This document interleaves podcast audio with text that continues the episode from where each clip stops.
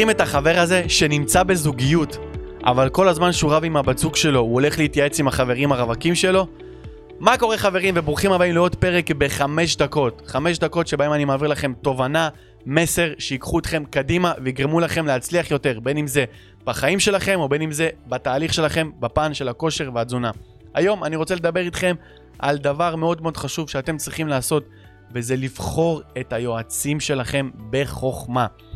מה זה אומר? בואו נתחיל עם סיפור אישי. אני זוכר שאני פתחתי את העסק שלי לראשונה והייתי צריך לקבל החלטות שהן מאוד חשובות. איפה להשקיע את הכסף? מה? לשים 10,000 שקל על שיווק, אז הסכומים האלה היו נשמעים לי מאוד מאוד מפחידים. ובתור ילד צעיר, בן 21-22, עם מי הלכתי לדבר? איך לא? אמא ואבא, ההורים הכי טובים בעולם. עם הזמן, שמתי לי לדבר אחד שהוא מאוד פשוט. אחרי כל שיחה עם ההורים שלי, אם הייתי מתחיל לדבר איתם שאני מפוחד, הייתי יוצא עוד יותר מפוחד. רגע, רגע, רגע, אבל אני הולך לדבר איתם כדי לקבל מוטיבציה, אז למה אני יוצא בדאון מהשיחה? ואז הבנתי דבר שהוא מאוד פשוט. איך אני יכול להתייעץ עם אנשים שלא הגיעו למקום שאני רוצה להיות בו? תראו, אני מאוד מכבד את ההורים שלי, ואת החברים שלי, ואת כל האנשים שסביבי.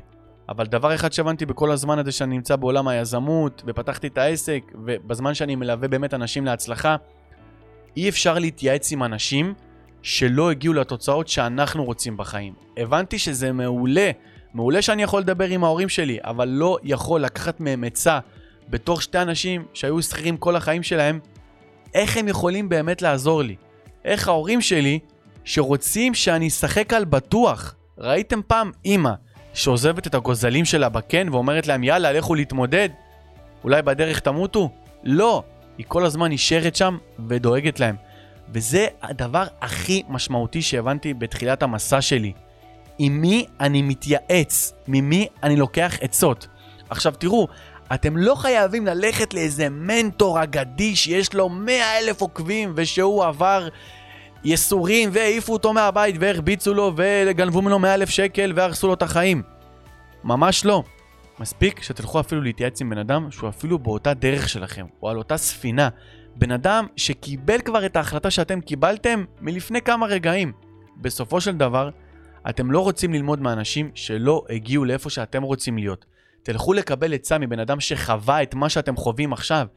ובואו אני אגיד לכם סקופ, לא משנה באיזה נקודה אתם נמצאים, יש איפשהו אדם שעבר את מה שאתם עוברים עכשיו. יש איפשהו אדם שהקושי שלכם עכשיו בשבילו זה עוד סיפור קטן, וחלק מהדברים הקטנים שהוא עבר כדי להגיע למצב שהוא נמצא בו היום. אז תלכו להתייעץ עם בן אדם כזה. אני רואה אנשים שנמצאים בתהליך אצלי אפילו, בתהליך של הדיאטה. עם מי הם הולכים להתייעץ על זה שלא הולך להם בתהליך ולא טוב להם?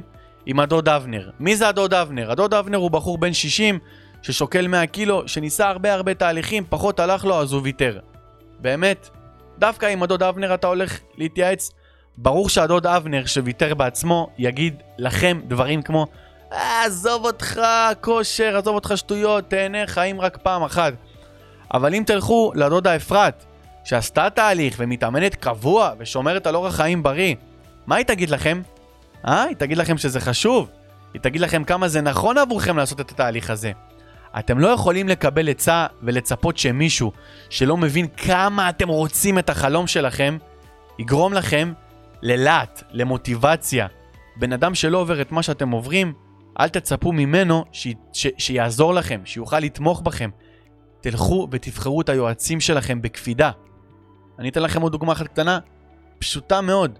אם אני רוצה ללמוד להרוויח 200 אלף שקל, האם אני יכול ללכת לבן אדם שמרוויח 50 אלף שקל? פשוט מאוד. מעכשיו, כל פעם שאתם הולכים להתייעץ עם מישהו, תשאלו את עצמכם, האם הבן אדם הזה עבר את מה שאני עברתי? האם הבן אדם הזה הגיע למקום שבו אני רוצה להיות? ורק אז תדעו בביטחון מלא שזה הבן אדם שאתם יכולים לקחת ממנו עצה.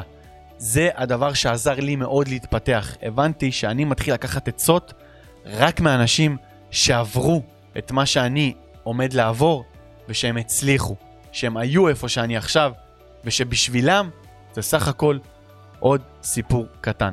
חברים, היה היום פרק פשוט מקסים ומדהים, ואני בטוח שפעם הבאה שתרצו לשאול את חבר שלכם שאלה, אתם כבר תשאלו את עצמכם, רגע, רגע, האם הוא יועץ נכון עבורי? אנחנו נתראה בפרק הבא שבו נפוצץ המון מיתוסים מעולם הכושר והתזונה שיגרמו לכם להגיד מה? באמת? יואו, הייתי בטוח שזה נכון. אז מחכה שתקשיבו לי בפרק הבא, חמש דקות, אני הייתי אור גידי, נתראה.